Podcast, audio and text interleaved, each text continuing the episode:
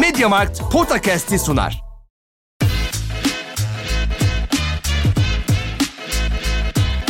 Podcast. Kaan Kural ve Orkun Çolakoğlu'yla N B A gündemine haftalık bir bakış.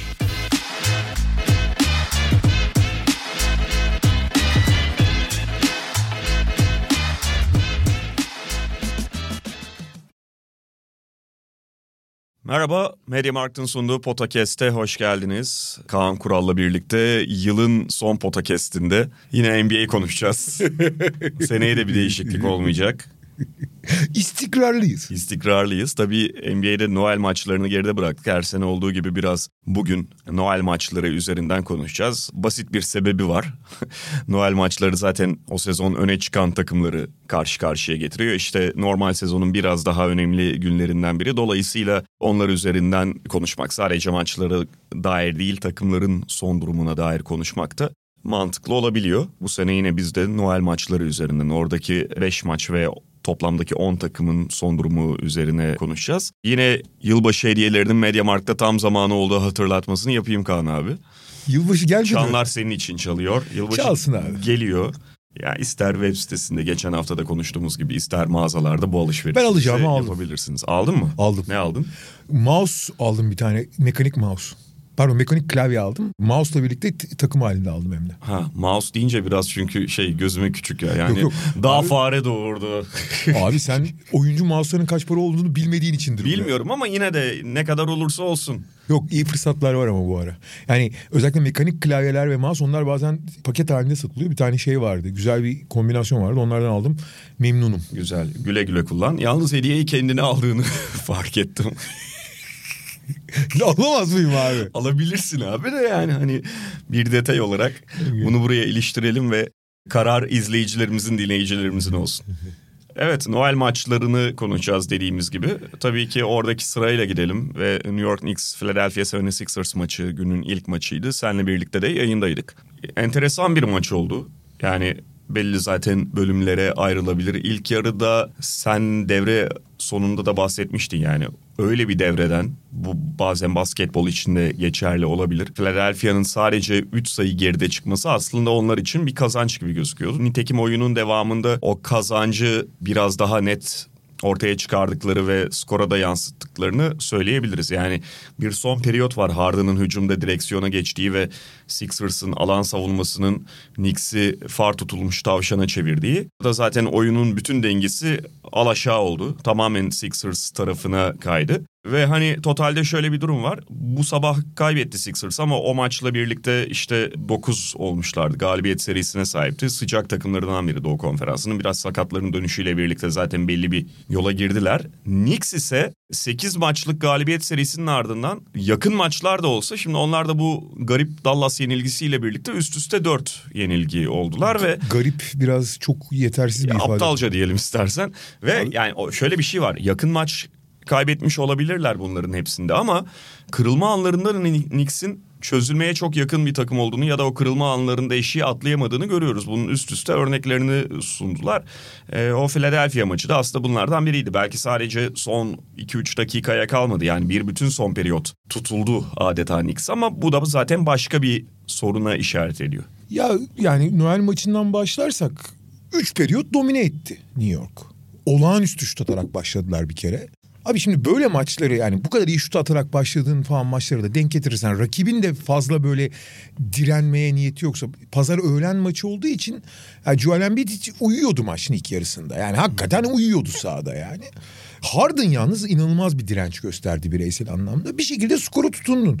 E zaten maçtan sonra Harden da söylemiş yani, hani bir şekilde kendimize bir şans verirsek sonunda o şansı kullanabilirdik belki de. Aynen de öyle oldu. Fakat gerek işte o maç, gerek işte bu sabah kaybedilen... Yani bu sabah kaybedilen maç... Biz bu çarşamba günü dolduruyoruz bu programı. Yani salı gecesi oynanan maçı diyor. Yani Luka'nın altmış attı. altmış yirmi triple double yaptığı yani maç. Çok basit bir şey söyleyeyim. otuz saniye kala dokuz sayı öndeydi abi New York. Hı hı. otuz saniye kala yani. Ve işin ilginç yanı taktik faullerde de dörtte üç attı. Hani taktik faullerde dörtte sıfır falan da atmadılar. Hı hı. Buna rağmen maçı kaybettiler. Yani şimdi çok ekstrem bir durum bu. Normalde kaybetmezler. Ama... Gerek o maç, gerek işte ondan önce biliyorsun bir, bir muazzam Chicago maçı kaybettiler. Aha. Gene işte Jalen Brunson'un faulleri kaçırdığı, DeMar Rose'un tutamadıkları. Bunlar sezon içinde olabilir. arka arkaya da gelebilir. Fakat özellikle bu Philadelphia maçına, yani Noel maçına dönersek, New York'un çok ciddi bir lider eksikliği var. Yani bu, bu çok bariz yani. İşte Brunson biraz onu yapabilecek gibi gözüküyor ama daha hazır değil gibi, ya da en azından bunun pratiği çok fazla yok. Ve abi böyle yerlerde, abi şimdi sen söyledin, son çeyrek alan savunması yapıyor Philadelphia. Öyle çok ahım şahım bir alan savunması da değil. Zaten hani dünyanın en iyi alan savunmasına karşı bile doğru, akıllı, bilinçli oynayan takımlar bir şey üretir. Abi New York hiçbir şey üretemedi. Daha önemlisi, abi seninle yayındaydık. Ya ben bir yerden sonra abi, yani lanet olsun diyorsun. Ya bu New York'u tuttuğum ya da karşı olduğum için falan değil. Abicim cadde, yani biz üçe üç Caddebostan'da aramızda maç yapıyorsak, aynı şey olsa ben orada da sinirlenirim yani. Abicim aynı pick and pop oyununa, yani Georges Niang şeye geliyor. Hı-hı. Georges Niang en iyi nokta şütörü Philadelphia'nın. Hı-hı. Perdeye geliyor Harden'a. Yalan perde Açıl- yapıyor onda zaten. Açılıyorlar. Pick and pop dediğimiz. Niang'e veriyor. Niang şut atıyor. Ya hani basit bile değil oyun. Tamam mı? Niang yedi tane bomboş üçlük attı abi. Üçünü sokabildi. Normalde Niang beş tane falan da sokar yani. Abi yani bu olma, bu olamaz ya. Ki bunların arasında ya, takımdaki görece en güvenebileceğin savunmacı Quentin Grimes yaptı üç tane hatayı yani. Hı hı. Şimdi Quentin Grimes de bunu yapıyorsa, bir taraftan da şey diyorsun, lan Grimes bile bunu yapıyorsa yapacak. Ama abi buraları daha olgun, daha bilinçli, daha refleks olarak oynayabilmek lazım. Bu alışkanlıktan gelir. Tam onu şey diyorum. Ama saha içinde de işte hücumda, savunmada insanlara direktif edecek bir lider olması gerekiyor. Bu da, yani Tom Thibodeau'nun da günahı var. Tabii burada herkes sorumlu paylaşır. Ama paylaşıyor olmak bunu bir çözüm etmiyor. Bir lider lazım oraya yani. Mesela çok eleştiriyoruz pek çok açıdan ve hani eleştirecek çok tarafım.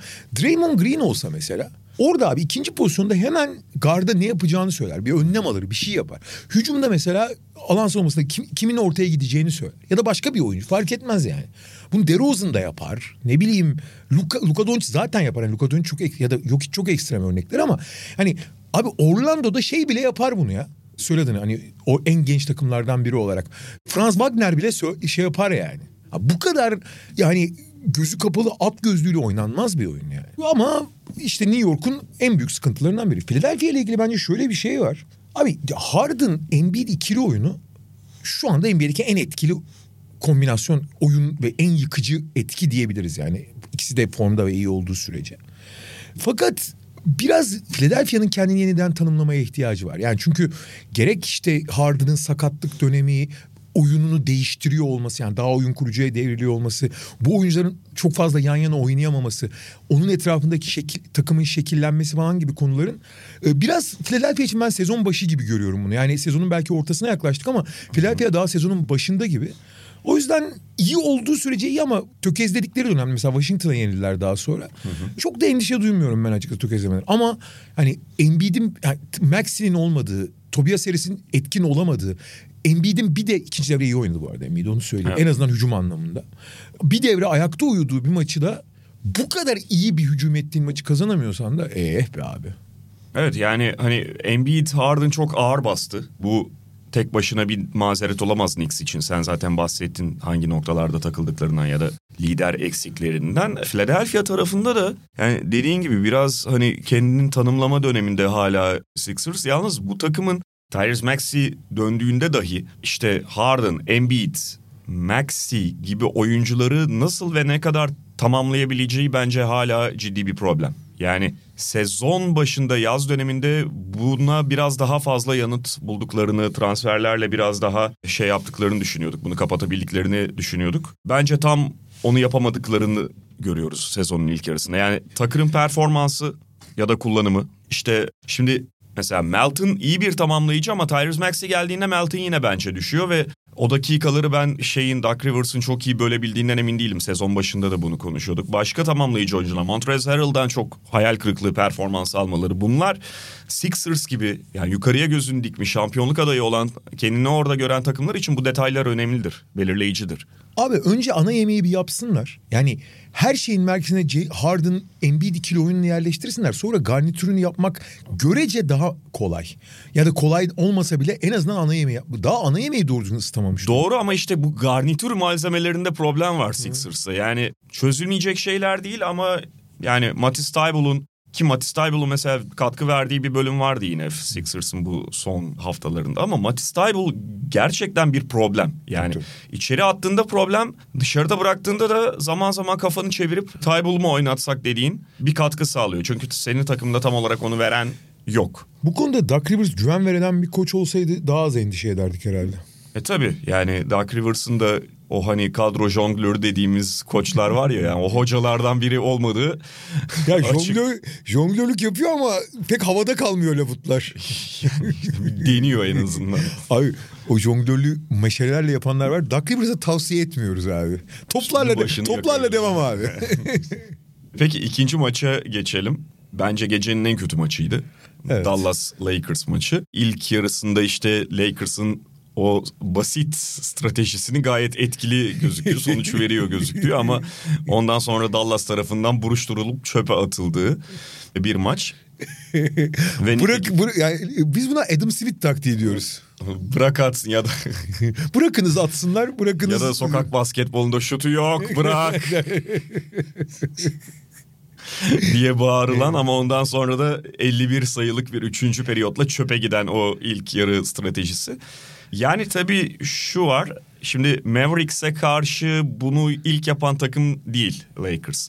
Yani Doncic'e double teamlerin son dönemde daha fazla geldiğini görüyorduk. İşte mesela bu sabah gibi performansı da yaşayınca, görünce insan zaten daha fazla götürün, daha o kullanmasın da başkası kullansın diyor. Ve ilk yarıdaki kadar kötü şut atarken Mavericks cezalandıramıyorken, ki sezon genelinde bir problemleri, zaman zaman çok daha fazla öne çıkan bir problemleri, pekala bunu yapabilirsiniz, bunu deneyebilirsiniz. Kaldı ki Lakers'ın daha geçen hafta da konuştuğumuz o fiziksel yetersizliği, Anthony Davis'te yokken daha belirgin hale gelen yetersizliği onları biraz çaresiz bırakıyor.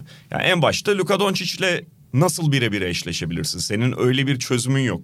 LeBron James'i de bu yaşında Luka Doncic'in başına veremediğin için. Dolayısıyla biraz Darvin Ham'in de eli kolu bağlı gözüküyordu. E, neticede ilk yarıda istediğini de aldı. Ama yani bir noktada bu tamam rakip tarafından artık çözülüyorken, şutlar girmeye başlıyorken, çünkü takım halinde şut da gerçekten bir rit- ritim işidir. Yani sadece bireysel işte Tim Hardaway'in ısınması falan değildir. Tim Hardaway ısınır, atıyorum Reggie Bullock da ısınır onunla birlikte. Reggie Bullock'u şu anda kimse ısındıramaz gibi gözüküyor da yani Tim Hardaway iki üç tane sokar, Christian Wood'un da bir sonraki şutuna yansır o. Tim Hardaway ısınır, Reggie Bullock da biraz ılınır. Ilınır. Abi kalorifer yanmış mı? Yanmış galiba. Dolayısıyla hani buna biraz da böyle bakmak lazım ve Lakers bir reaksiyon veremedi. Biraz dediğimiz gibi hani personeldeki problemden ötürü reaksiyon veremiyor ama ben Darvin Ham'in de biraz hani farklı bir şey, en azından deneme denemeye çalışma anlamında da yetersiz kaldığını düşündüm maçı izlerken. Ama zaten şunu da söylemek lazım, yani Mavericks o şutu sokuyorken şu anki Lakers kadrosuyla şutörleri çalışan ve Doncic'in etrafında oyunu açabilen bir Mavericks kadrosu zaten aynı kalibrede değil. Değil. Şöyle bir örnek verelim. Yani Luka Doncic'e sürekli ikili sıkıştırma getirip şutörleri riske etti. Lakers riske etti derken tamamen boş bıraktı. Maçta saymışlar, yirmi iki köşe üçlüğü atmış Dallas. Aha. Köşe üçlüğü biliyorsun hani en çok istenen üçlük. Dallas'ın özellikle kovaladığı bir üçlük çeşidi. Ligin en fazla köşe üçlük veren takımlar ortalama on üç köşe üçlüğü veriyorlar. Yani en fazla verenin iki buçuk katı neredeyse iki, şey ver, iki nokta iki katı. Sonuçta ne oldu? elli bir sayılık çeyrek yedin. Biliyorsun çeyreğin sonunda da Christian Wood'un topu içinden çıktı. elli dört sayı atıyorlardı. Tabii. Yani. Ama yani sen Lakers tarafını çok iyi özetledin. Lakers'la ilgili tek ekleyeceğim sana. Senin söylediğin her şey yüzde doksan dokuz oranında katılıyorum. Tek ekleyeceğim şey var. Damian Jones'un durumu ne kadar kötü acaba? Hani hiç kullanmadığı için Lakers bir şey diyemiyorum. Yani Darvin Ham'de sonuçta yani kişisel bir husumeti olduğunu falan zannetmiyorum. Demek ki oynatılamayacak durumda. Ama eğer şeyse, biliyorsun Damian Jones savunma anlamında belli artıları olabilen işte atlet, blokçu, iyi niyetli. Fakat hücumu son derece sınırlı bir oyuncu. Thomas Bryant'ın tam zıttı aslında. Thomas Bryant şütör. Yani fizikli ama fizik fiziğiyle hemen hemen hiç oynamayan ama çok iyi şütör. Hücum anlamında ciddi anlamda ligin önemli uzunlarından biri, hücum anlamında konuşuyorsak sadece. Fakat Thomas Bryant'ı bu kadar oynatırken, biliyorsun Davis sağlıklıyken de Thomas Bryant sakatlıktan döndükten sonra oynatmaya çalışıyordu. Damian Jones hiç düşünmüyor. Eğer Damian Jones'un gerçekten idmanlarda bana hiçbir şey veremediğini düşünüp oynatmıyorsa anlarım. Ama ofansı bu kadar ön plana da düşünüp, yani biz abi zaten savunma yapacak halimiz yok. Kanatta kimse eşleşemiyoruz. Patrick Beverley savunma yaptığını zannediyor ama alakası yok falan diye düşünüyorsa bunu anlarım. Ama Damian Jones'u en azından bu kadar savunma yapılamayan bir yerde bir tane be- kaliteli bir kaleci gibi kullan hiç kullanmamasını onu anlamam dediğim Hı-hı. gibi. E, bunu niye yapmıyor çözemedim. Herhalde Damian Jones iyi durumda değil diyeyim yani. Hani görmediğimiz için sahada niye Damian Jones'u oynatmıyorsun diyemezsin. Hı-hı. Çünkü adam birebir biliyor. Belki de çok kötü durumda Damian Jones. Zaten hani gelse de şeyden bahsetmiyoruz abi. Robert Williams değil ki bu yani gelip Tabii. savunmayı ayağa kaldıracak bir adam değil. Ama en azından hani dört tane savunma yapamayan, sorunlu bir savunmanın arkasında bir kaleci olursa belki takıma savunmada belli stratejik avantajlar getirebilir. Yani işte dışarıya biraz daha baskı yaparsın çünkü penetre sonunda Damian Jones'un karşılayacağına güvenirsin vesaire. Ama yap, yapmıyor. Tamam. Bu Lakers tarafı böyle. Dallas tarafında ise orada da ilginç bir koç oyuncu ilişkisi var. Yani sezon başından beri Jason Kidd'in Christian Wood'la şeyi barışmadı. Yıldızı. Yıldız. Hatta Kidd üstü kapalı bayağı laf falan da soktu yani Christian Wood'a. Fakat bu maçta ilk beş başta biraz mecbur oldu çünkü. Maxi Kleber neredeyse sezonu kapattı. İki ay diyorlar ama ameliyat olacak. Şimdi muhtemelen playoff'lara gelmesi zor deniyor. Şemsin'inki yırttı çünkü. Dwight Powell zaten hani çok belli şeyleri yapabiliyor. Javel McGee'nin de oynatılacak durum yok yani onu gördük. Christian Wood ilk beş başladı. İlk yarı çok çok iyi değildi. İkinci yarıda belli bir mecburiyetten dolayı hiç yapamadığı bir şey yapmak zorunda kaldı. Christian Wood'un kariyerinde oyunu yönlendirmek gibi bir şey yok. Christian Wood'un bir sürü artısı var, bir sürü eksisi var. Ama hiç alakasının olmadığı konu oyun yönlendirmek. Hani bir karar veremez zaten. İki pas yeteneği düşük. Yani bu klasik oyun abi. İkide sıfıra geldiğin zaman ilk pası veriyorsun. Dörde üç oynayabiliyor musun, oynayamıyor musun? Christian Wood'un bununla alakası yok. Abi o kısa devrilmelerden ikinci yarıda bunu yapabildi. Hı hı. Ya zaten çok da bir şey beklemiyorsun. Yani hani herkes yok hiç değil sonuçta. Ama orada idare edebiliyor. Yani yok hiç veya Draymond Green olmayabilirsin. Ama bunu idare edebiliyor musun? Orayı bence o sınavı iyi geçti Christian Wood. Yani zaten skorerlik anlamında. Yani Christian Wood'un zaten iyi yaptığı şeyleri iyi yaptı. otuz sayı falan attı. Hı. Fakat orada top yönlendirebiliyor olması, yedi asistlere çıkabiliyor olması bu bir pencere açabilir Dallas'a. En azından böyle organizasyonu. Yoksa normalde çok da beklemezsin. Bu Dallas için çünkü Dallas çok sıkışmış bir noktada. Sıkış, yani oyun stilleri itibariyle, personelleri itibariyle çok yukarı gidemiyorlar. İyi şut attığı gün iyi oluyor. Kötü şut attığı gün kötü oluyor. Bu kadar basit. Bu maçın, bu maçta aynı hikaye abi. İlk yarı kötü şut attılar. Gerçi Lakers aşırı izin verdi ama ikinci yarı, üçüncü yarı iyi şut attılar. Taban tabana zıtmış ama Dallas'ın bütün hikayesi o. Eğer bu Christian Wood şeyi ne derler ihtimali ya da ekstra sosu etkilerse Dallas'a bir ar- çok ciddi, önemli bir büyük değil ama önemli bir artı verebilir. Evet çünkü yani Mavericks'in oyunu basit gözüküyor, sorunları da basit evet. gözüküyor. Fakat o basit sorunları çözmek işte her zaman o kadar da basit olmayabiliyor. Yani şey geyiği yapıyoruz ya yıllardır, şut çalışsınlar. Ne? Geyik mi? Ne geyiği ya? Hayır yani. Bugün şut çalışan takımların başarısı ortada. Evet. Bak Boston sezon başında şut çalışmıştı, sonra bir ara bıraktı. Bu maçtan önce çalışmışlar. Bu maçta da mesela niye ikinci yarıda o şutlar girdi abi? Devre arasında çalışmışlar. Devre arasında Jason ki durmayın burada hemen çıkın ısının. Soyunma odasına gelmeyin orada ısının. on dakika daha fazla ısının diyor. Ondan sonra ben maçtaydım gördüm. Ama ben burada sorgularım. Ben burada sorgularım. Niye maçtan önce çalıştırmadın? Abi o onun hatası ama en azından hoca hatasını görüp önlem alıyor ve devre arasında bunu düzeltiyor. Ben bunu da hocaya yazarım. Yani eksiği de hocaya yazarım, artıyı da hocaya yazarım. Bak Boston maçtan önce çalışmış gelmiş. Peki Boston Milwaukee'ye geçelim. Ya bu da şimdi final skoru farklı biten ama aslında hani üçüncü periyodun sonlarına kadar falan da aşağı yukarı denk giden bir maçtı. Tabii şöyle bir şey var. Şimdi geçen sene de bunu görmüştük. Yani Khris Middleton olmadığında zaten hani direkt yirmi küsür sayılık bir skoreri kaybediyorsun ve Milwaukee'nin kadro yapısında onu ikame etmek kolay değil. Milwaukee direkt olarak Giannis, Jrue Holiday, Khris Middleton'ın skoruna omzunu dayayan ve bunların yanında Brook Lopez'e omzunu dayayan skor anlamında bir takım.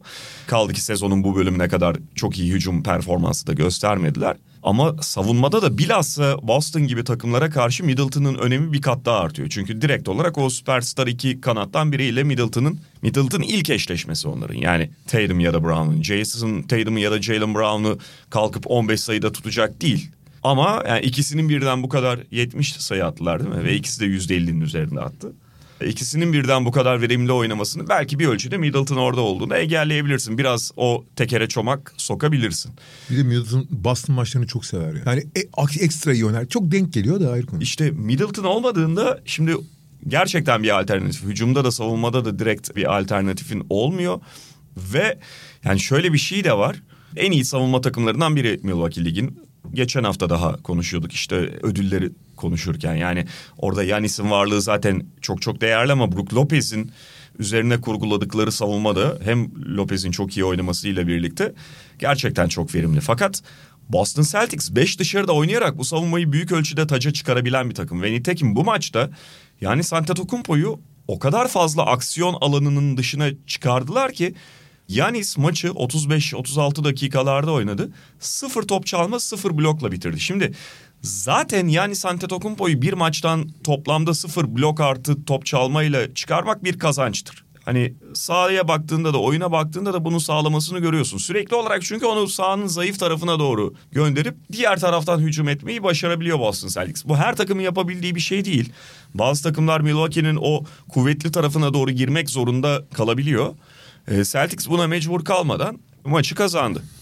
Geçen haftaya kadar Milwaukee ligin en iyi savunmasıydı. Geçen hafta iki maçtan sonra ikinci sıraya düştüler ama yani ikinci sıraya düşmeler ama ligin en iyi savunması. Yani bunu daha önceki programlarda konuştuk. Fakat abi geçen hafta iki tane maç var. Şimdi tekil maçlardan çok büyük çıkarımlar yapmamak lazım. Ben mesela Giannis'in Noel maçlarının ağırlığı, önemi, özellikle Boston-Milwaukee rekabeti geçen seneki playoff'tan gelen ağır olsa da Giannis'in bu maçı yüzde yüzle oynadığını düşünmüyorum. Hı. Çok şut attı bir kere mesela maç için. Evet, çok kötü seçilmiş şutlar attı. Ve yani zaten ne kadar yani şut ve boyalı alan dengesi şutun lehine ne kadar değişiyorsa Giannis'te, Giannis'in biraz işi düşük viteste getirdiğinin bir göstergesi yani. Hı. Ve playoff'ta nasıl oynadığını da biliyoruz.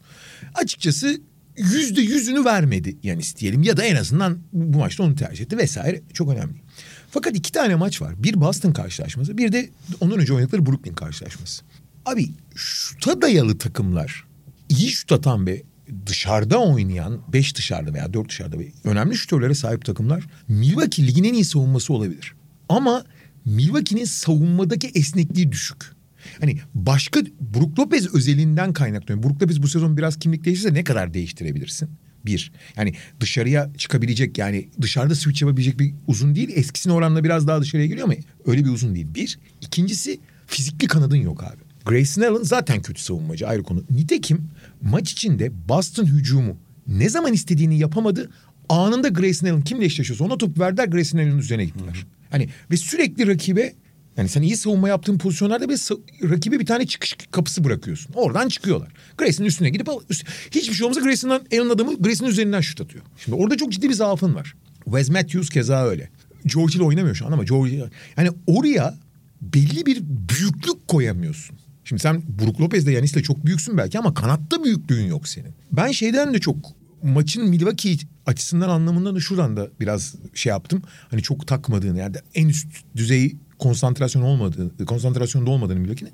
Hiç mesela Tatum'la eşleştirmediler yani. Tatum'la eşleştirebilirlerdi mesela, hmm. en azından. Onu da yapmadılar. Boston hücum etti. Fakat hem Brook'un hem Boston maçını düşündüğün zaman ligin en iyi savunması olabilirsin. Fakat savunman esnekliği ise belli tür rakipler, belli oyun stilleri bu savunmanın en güçlü yanlarına takılmadan rahatça oynayabiliyor. Ve bu, o zaman en iyi savunma olmanın bir anlamı kalmıyor. yüz otuz yiyorsun abi. Hı hı. Bu Milwaukee'nin bence en endişe verici durum.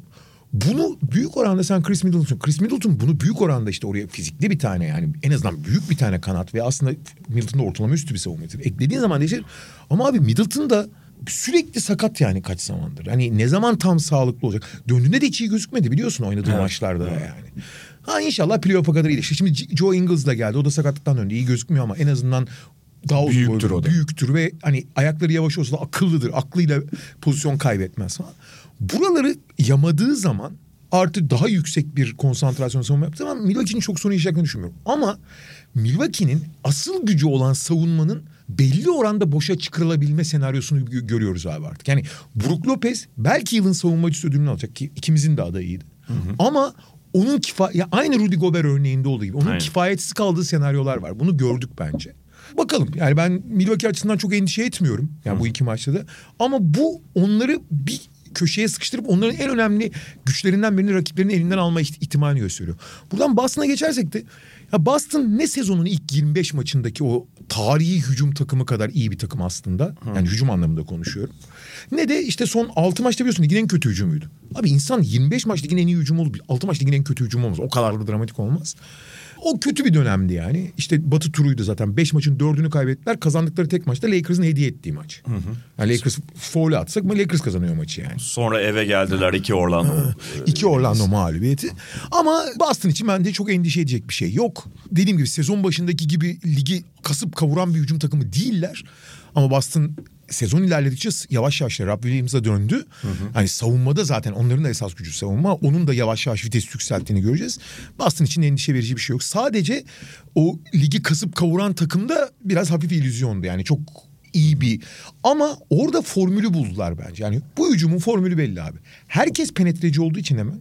Penetre pas, penetre pas. Çok basit abi. Çok karışık bir şey yapmıyor. Çünkü karışık bir şey yapabilecek kapasitesi yok Boston'ın. Çünkü hmm. karışık bir şey yapmaya kalkıştığı anda top kaybediyor. Gerek yok abi. Basit. Penetre pas, penetre pas. Sorun yok yani. Peki Golden State Memphis'e geçelim. Bence gecenin en ilginç maçı oydu. Bence de katılıyorum. Yani şöyle katılıyorum. Şimdi hani diğer maç uzatmaya gitti. Neden diye düşünenler olabilir. O en iyi maçtı. Bir de şöyle bir şey var. Yani neyse onu zaten Phoenix Denver'a geçince söyleriz. Golden State Memphis'te şimdi birincisi Golden State'in çok kötü geçen deplasman turundan sonra bu sene zaten iyi geçen bir deplasman şeyi yok onların senaryosu yok da çok kötü geçen ve e, çok da kötü biten Houston deplasmanındaki tarihi galibiyeti saymıyorum evet. Yani gümbür gümbür gelen bir Golden State galibiyetini hiç, hiç kale almıyorsun. Ama özel oradaki New York'taki bitiş notu falan yani Warriors'ın bir cevap vermesi gerekiyordu. Evet. Burada işte küçük bir parantez açayım. New York'ta iki maç oynadılar. Biri Knicks'e biri Nets'e karşı. yetmiş beş sayı fark ettiler. Evet. Yani hiçbir şeyi de oynamadılar. İki maçı da erken bıraktılar zaten. doksan bir yediler abi Brooklyn maçın devresinde. Artı işte Stephen Curry'nin sakatlığı devam ediyor. Wiggins yetişemedi. Yani yetişebileceği söyleniyordu ama yetişemedi. Böyle eksikler var. Memphis Grizzlies yine sezonun en iyi dereceli takımlarından biri. Bir de geçen sene playoff'ta eşleşmişlikleri var. Bir önceki sene play-in var. Aralarında ciddi rekabet, rekabet var. Büyüyor. Geçen sene hatta Dylan... Andre Iguodala sosu da var o rekabet aynen, içerisinde. Aynen Dylan Brooks'un geçen sene Gary Payton'a yaptığı hareketten dolayı ayrıca bir husumet var. Basında birbirlerine karşı acayip demeçler var. Klay Thompson'ın bunlara sataşması var. Her şey var yani. Var. Şöyle bir şey oldu. Şimdi Warriors'tan bir re- reaksiyon gördük kesinlikle. Yani reaksiyon nedir bu? Sadece maçı kazandıkları için söylemiyorum ama zaten maç başladıktan sonra Warriors'ın o deplasman turu dönüşünde biraz fiziksel olarak da tazelendiği hareketliğinden belliydi. Warriors'ın hücum hareketliliğine baktığınızda zaten savunma şeyi kadar, çabası kadar o size onların o günkü konsantrasyonuna dair veri sunan bir şey. O hareketliliği salladılar. Hareketlilikle bitmiyor tabii ki. Bitirmeniz de pozisyonu gerekiyor. Dante DiVincenzo'nun, kenardan gelen Ty Jerome'un, hatta Moses Lamb. Moody'nin, Anthony Lamb falan bunların da bir şeyler vermesiyle birlikte ve Jordan Poole'un da atılana kadar iyi, iyi gününde olmasıyla birlikte. Draymond Green'i unutma abi. Tabii yani organizatör o... organizatör olarak o zaten şeydi ama işte Draymond Green'in etrafındakiler bitirmeyince her şey bir anda çöpe Doğru. gidebiliyor. Bitirici anlamında, bitiricilik anlamında bunlardan iyi performans alınca Golden State hücumu belli bir seviyeye çıktı. Memphis açısından bence kaygı veren bir maçtı. Yani normal sezonda her maça takılmamak lazım. Bazı maçlarda da yalnız eyvah dedirten şeyler oluyor. Bence Grizzlies için adına onlar için böyle bir maçtı. Çünkü onların yine yarı sahada ne kadar kalabildiğini gördük ve Memphis bu maçta yine bir şey üretebildiğinde, Warriors boş döndüğünde, koşma imkanı bulduğunda üretebildi. Yani evet Desmond Bain sakatlıktan bıraktığı gibi dönemedi. Bu tamam belli bir yere yazılabilir. Evet Jaren Jackson yine faul problemi yaşadı ve maçın yarısını falan oynayabildi. Bunu da bir kenara yazmak lazım. Ama Grizzlies'in yarı saha problemleri özellikle bu tip takımlara karşı yarı saha problemleri de devam ediyor. Ve abi kesinlikle haklısın. Golden State çok net bir maç planıyla çıkmıştı ki normal sezonda maç planıyla çok sahaya çıkılmaz ama Steve Kerr gerek bu iki takım arasındaki rekabet, gerek bu deplasman yani New York'ta yetmiş beş sayı fark yedikten sonra takımın bir ayağa kalkması için çok hedef maç olarak belirlemişler. Belli ki Curry'siz, Wiggins'siz çok net bir maç planıyla çıktı. Tabii işin bence endişe verici tarafı Golden State için olumlu nokta yani Golden State'ten daha uzun bahsetmeye gerek yok. Curry olmadan zaten hani ne bekliyorsun? Sadece işte bu yan parçalar iyi oynadı vesaire. Fakat maç planının bu kadar net uygulanabilmiş olması Memphis için çok tehlikeli. Maç planında temelde şu abi. Savunmada diğer oyuncuların bitirme pozisyonunda riske etmeyeceğiz. Yani onlarla daha yakın savunacağız. Ja Morant'ı da birebir de yavaşlatmaya çalışacağız. Atabiliyorsa da atsın. Attı zaten otuz küsür attı. Deldi. İyi şut atamadı Ja Morant. Onda iki üçlük attı ki zaten sezon başında biliyorsun uzun süre bir on maç falan yüzde kırk birin üzerinde gittikten sonra şimdi o yüzde otuzların altına inmeye var. Yani otuz ikilere falan indi. Atamıyor yani zaten Ja Morant hiçbir zaman şutör olmamıştı. Sadece ehvenişer olsun yeter deniyordu. İyi başladığı için be, abi ne oluyor falan dendi ama abi onda iki tamam ekstra belki de ya yüzde otuz iki ile falan atsa yeter Ja Morant. Fakat Ja Morant'e hücumda izin verip dememek lazım ama Ja Morant'a ekstra kaynak ayırmadan, ekstra önlem almadan, Lakers'ın yaptığını yapmadan hı hı. bırakıp ondan otuz otuz beş kırk yemeği göze aldığın zaman ve diğer oyuncuların hazırlanan pozisyonları bitirmesine engel oluyorsan bir de savunma reboundu alman gerekiyor. Çünkü çok ciddi hücum reboundu tehdidi olacak. Abi o zaman Memphis bir yerde kalıyor. Daha önemlisi hücumda ısrarla Ja Morant'ın üstüne gittiler. Yani şey gibi ya hani resmen hedef belirlemişler. Abi bu herifi dövüyor, buna dalıyoruz beyler falan diye. Herkes Ja Morant'ın üstüne gitti ya. Ve Ja Morant'ın aslında savunmada ne kadar büyük zaaf olduğunu bir kere daha gördük. Paramparça ettiler abi. Ja Morant'tan deldiler, Ja Morant'tan deldiler, Ja Morant'tan attılar, Ja Morant'tan attılar. Ve bitti. Abi şimdi Ja Morant çok özel bir oyuncu. Gerçekten özel bir oyuncu. Henüz olgun değil. Çok da normal. Ama Trae Young ölçeğinde bir zaaf yaratırsan, savunma zaafı, onu rakipte bu kadar kullanıp bundan da galibiyet devşirecek kadar büyük bir şey yapıyorsa abi o zaman bu sorunu belli bir miktarda kapatman gerekiyor. Çözebil- çözmek kolay değil. Yani herkes iyi savunmacı olamıyor çünkü. Anlatabiliyor muyum? Ya da hani tamam Trae Young ölçünde olmasın ama ne bileyim Stephen Curry de zamanında hedefleniyordu mesela. Ama onu kapatabiliyordun. Tamam mı? Stephen Curry artık hedeflenemiyor da abi bunu kapatmaları lazım. Bunu nasıl kapatacaklar? Bunu çözmeleri lazım yani. Böyle yani geminin dibinde bu kadar büyük bir delik varken yelkenler melkenler önemli kalmıyor. Ve bundan çok net sonuçlar. Fakat ertesi maç aynı şey oldu bu arada. Memphis dün gece de çok acayip bir yenilgi aldı. Ve gene aynı şekilde. Gene Ja Morant üzerinden yani. Bu biraz tabii Desmond Bey'in... Çünkü Desmond Bey sezon başında ikincil oyun yönlendirici olarak... Yani Ja Morant'a alternatif bir muazzam bir şutör olarak çok önemli bir role devşirilmişti. Desmond Bey sakatlığın etkilerini attıkça bunu biraz kapatacaktır. Ama abi burada şeyi gördük. Kyle Anderson ve De'Anthony Melton'ın yani bu sezon takımdan ayrılan iki parçanın yaratan Morant'le bitiren diğerleri arasındaki köprü özelliğini çok ciddi şekilde kaybettiğini gördük Memphis'in. Memphis'in hala çok önemli artıları var. Hı hı. Ama o köprü eksikliği başlarına daha büyük bela açabilecek gibi beynin o köprüyü daha büyük doldurması gerekiyor ki forma girdikçe. Evet ve yani maalesef sakatlıktan şu ana kadar dönemedi. E normal ama ya. Ee... Şey bir de çok pis sakatlık abi. Ayak baş parmağı çatladı tamam mı? Aha. Yani iyileşirsin ama o bir süre daha canını sıkar onun bence yani. Ya olabilir yani şey. Fakat böyle bir faktör var. Çünkü evet, hakikaten çok iyi geçirdi sezonun ilk bir buçuk ayını ve yani neredeyse şey falan konuşuluyordu. Memphis'in de derecesi çok iyi olursa Bey'nin All-Star'da bir yeri mi var falan bu konuşulurken şu anda şey ceza şutunu dahi sokamaz abi. Şöyle şütörlükten ikincil oyun yönlendiriciliğe evriliyor gibiydi. O biraz beni de çok şaşırtmıştı. Yani ben onu beklemiyordum Bey'den. Hani Bey'in zaten girdiği günden beri beklentileri aşağı aşağı gidiyor ama hani oyun stili yani oyununa başka bir boyut eklemiş olması bayağı şaşırtıcı. Ben de çok şaşırmıştım sezon başında izlediğimde yani. Ya bir de bu Jaren Jackson Junior kardeşimizin artık elinin kolunun durabilmesi gerekiyor. gerekiyor. Of yani ya. Artık yani birinci senende değilsin, ikinci senende değilsin. Bak Jaren Jackson Junior bu kameraya mı konuşuyoruz? Bak Vlade Divac'ı haklı çıkarma. Yani ben takmıştım ona. Bu workout'a çıkmadı. Draft öncesinde Sacramento'yla Bagley çıktı diye Bagley'i aldılar. Hani Doncic konusunu bir kenara bırakıyorum. Böyle saçmalık mı olur diye. Ama yani draft... Buradan mesajımızı verelim. Jaren Jackson Junior Faul yapma. Bakalım bu da olursa. Ama abi ya abi sakarlığın da bir had, ölçüyü ölçüsü olsun be abi. Ha bu kadar çoğu iyi niyetten ve kendini fazla kaptırmaktan kaynaklanıyor. Ama abi yeter be abi. Başlarım iyi niyete abi yani. Abi on dakikada dört faul aldı gene ya. Evet.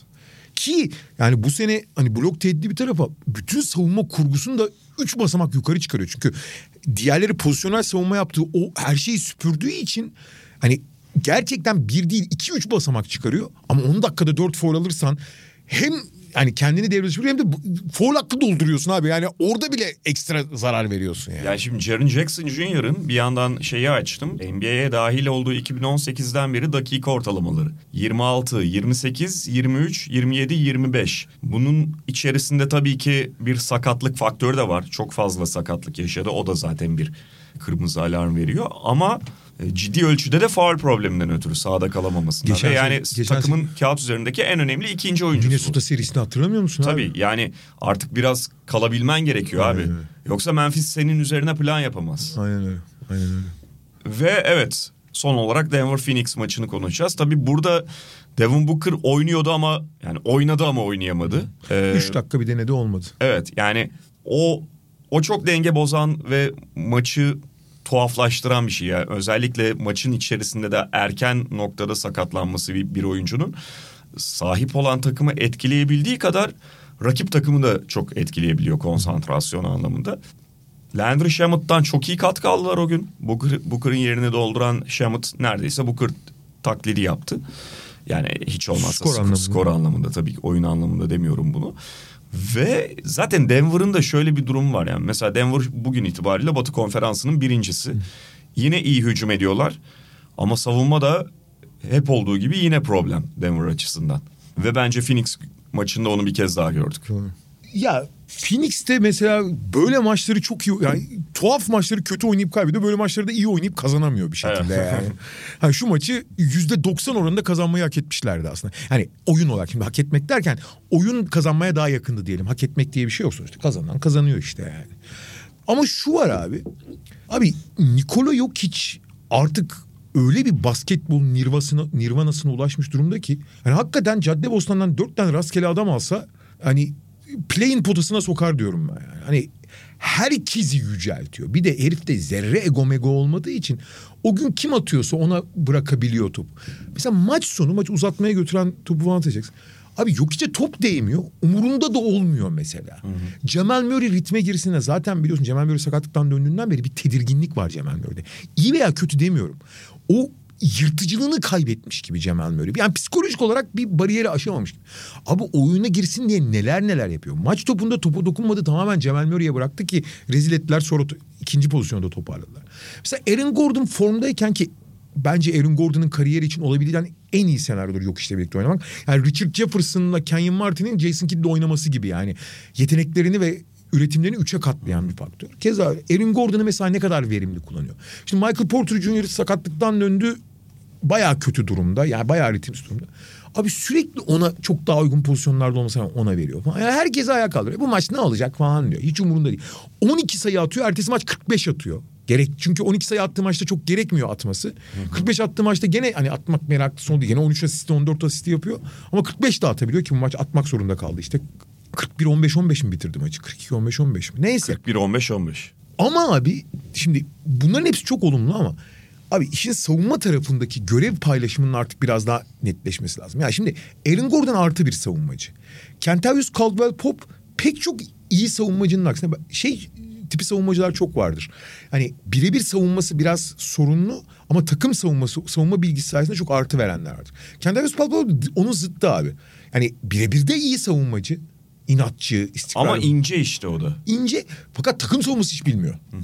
Yani perdeden sonra aptallaşıyor. Ne yapacağını bilmiyor yani. Buraya işte Jamal Murray, Michael Porter Junior ve eğer yok içi doğru oturtabilirsen ve bunu başaramıyorlardı abi. Bu o kadar da zor bir şey değil aslında biliyor musun? Yani bu takımın iyi bir savunma takımı olmasını kimse beklemiyor. Sadece ortalamayı geçsinler yeter ve bunu yapabilecek malzeme de var abi. Bu malzeme ortalama üstü bir savunma yapabilir. Çünkü yok hiç evet ayakları yavaş olabilir. Evet eksik olabilir. Fakat akıllı ve pozisyon bildiği için savunma da eksi yazmaz hiçbir zaman. Ki elleri de çabuk olduğu için de artı bile yazdırabilir belli anlamda. E sen kritik rolleri ve kritik konumları Aaron Gordon'a, Kentavious Caldwell-Pope'a paylaştırdığın zaman e Michael Porter Junior de en azından iyi bir reboundçı olduğu için şu aşamada değil belki takatlanırken. Buradan ortalama üstü bir savunma çıkarırsın. En azından ortalama çıkarırsın abi.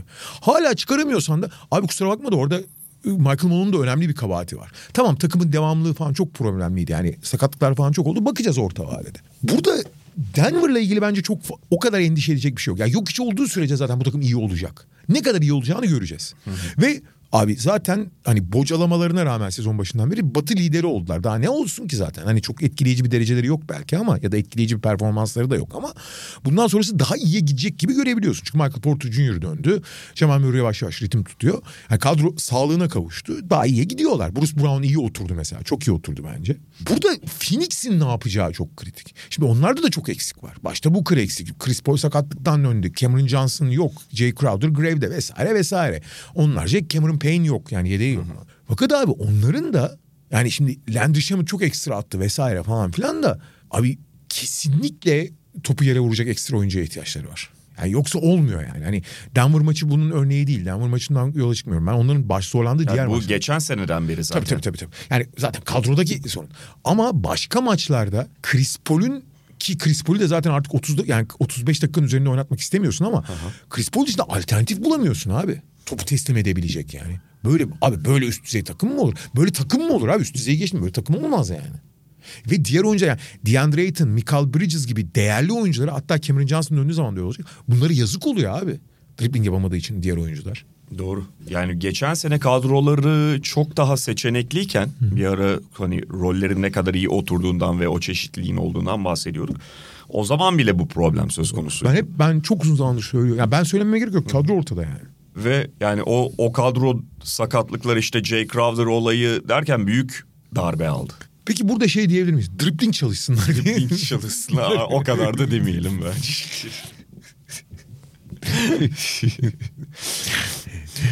Denver'da da şu var abi. Yani en son onu söyleyeceğim. Söylediğin gibi şimdi Jamal Murray'nin sakatlık sonrası hala aslında istatistik anlamında değil ama o sahadaki şey görüntü anlamında. Sen şey hissediyor musun abi? Gerçekten ya ben kendi üstüne kuruntumu merak ediyorum. Bir tedirginlik hissediyorum abi Jamal Murray'de. Hani Jamal Murray'nin o hatta zaman zaman hasır rası Westbrook vari cinnet geçirmesi ya da şey kapılıp gitmesi falan hiç görmedim bu sene yani. Yoksa evet, yani sa- bunu... şey sağlık sorunu gibi gözükmüyor. Yani hani sıçramasında, hareketinde falan bir sorun gözükmüyor. Bunu evet yani bunu tedirginlik olarak mı isimlendiririm bilmiyorum ama Jamal Murray yüzde yüz olsaydı ya da sakatlık öncesi Jamal Murray olsaydı şöyle bir gidişatta sezonunda daha fazla öne çıkardı gibi geliyor. Ve bak şimdi Jamal Murray'de bu var. İşte Michael Porter Junior yine sakatlık geçirdi. Ondan daha fazlasını bekliyorsun. Ama Denver'ın da yani burada hala tavana kafaları değmiyor olsa da öyle gözüküyor olsa da Denver'ın da işte bu savunmadaki problemden ötürü bana hala Batı'nın en normal sezon takımlarından biri gibi gelme hali var. Yani normal sezondan playoff'a vitesi o kadar da yükseltemeyecek takımlardan, kadrolardan biri gibi geliyor bana Denver'ın. Golden... Yok hiç faktörüne rağmen. Golden State dışında Batı'da böyle bir takım mı var mı? Var bence. Hı. Mesela bütün bu problemler falan Suns onlardan biri. Playoff'ta daha iyi olabileceğini düşünüyorum. Playoff'ta daha iyi olabilir. Evet. İyi değil ki şu anda Suns zaten. Değil de ben o konuda çok katılmıyorum. Bak, bak Clippers, New Orleans. Teorik olarak Clippers evet. Teorik olarak ama. Yani New Orleans şey Phoenix'ten bahsettim. Golden State zaten şey. Bunların hepsi oraya aday. Valla ben Golden State dışında normal sezon performansından daha yukarı çıkabilecek pek takım görmüyorum ben. Teorik olarak Clippers konusunda haklısın ama Clippers'da da çok fazla bilinmez var ya. Var evet ama yani sonuçta kadro şeyi evet yani beklediğimiz seviyeyi hiç göstermediler hemen hemen sezonun neredeyse. Bir kere yarısı gösteriyorlardı işte Kawhi gitti orada. Ama yine de yine de oradaki ham madde o kadar kuvvetli ki yani bir yerde belki ritim bulabilirler, o çeşitlilik var. Bence bir tane kaygı verici nokta ya da bir tane kaygı verici nokta yok ama çok öne çıkan bir şey var. Mesela ben Robert Covington'ın bu takım içerisinde bir rolü olmasını, ciddi bir rolü olmasını bekliyordum. Hiç oynatılmıyor. Ve Zubac kariyerinin en yüksek dakikalarına ulaştı ama Zubac'ı playoff'ta yine arkaya çekecek. Covington'ın durumda değil. Şey de çok problem abi bu arada. N B A'de üç dört tane öyle oyuncu var. Kötü gözükmüyorlar ama takıma ciddi zarar veriyorlar. Biri John Wall abi. John Wall'u tamamen devre dışı bırakmaları lazım. Evet. Bakalım. Peki bugünlük bu kadar diyelim o zaman. Mediamarkt'ın sunduğu Podcast'in sonuna geldik. Herkese iyi seneler diliyoruz ve haftaya görüşmek üzere diyoruz. Hoşça kalın. Hoşça kalın. Mediamarkt Podcast'i sundu.